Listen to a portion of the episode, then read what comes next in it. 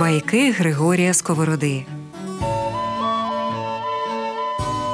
Спецпроєкт «Радіокультура до 300-річчя філософа».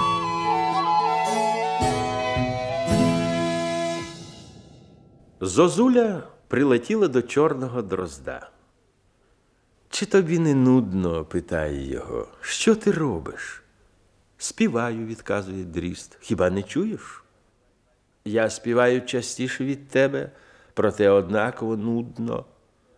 «Так ти ж, пані, тільки те й робиш, що, підкинувши в чуже гніздо свої яйця, з місця на місце перелітаєш, співаєш, п'єш та їси. А я сам годую, бережу і вчу своїх дітей, а працю свою полегшую співом». Сила.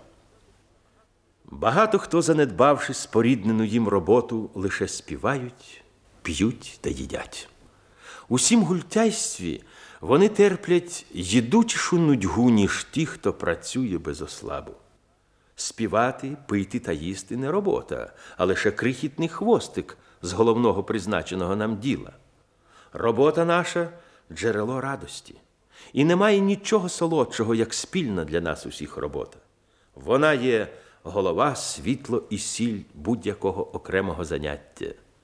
Щасливий той, хто поєднав любе собі заняття із загальним. Воно є справжнє життя.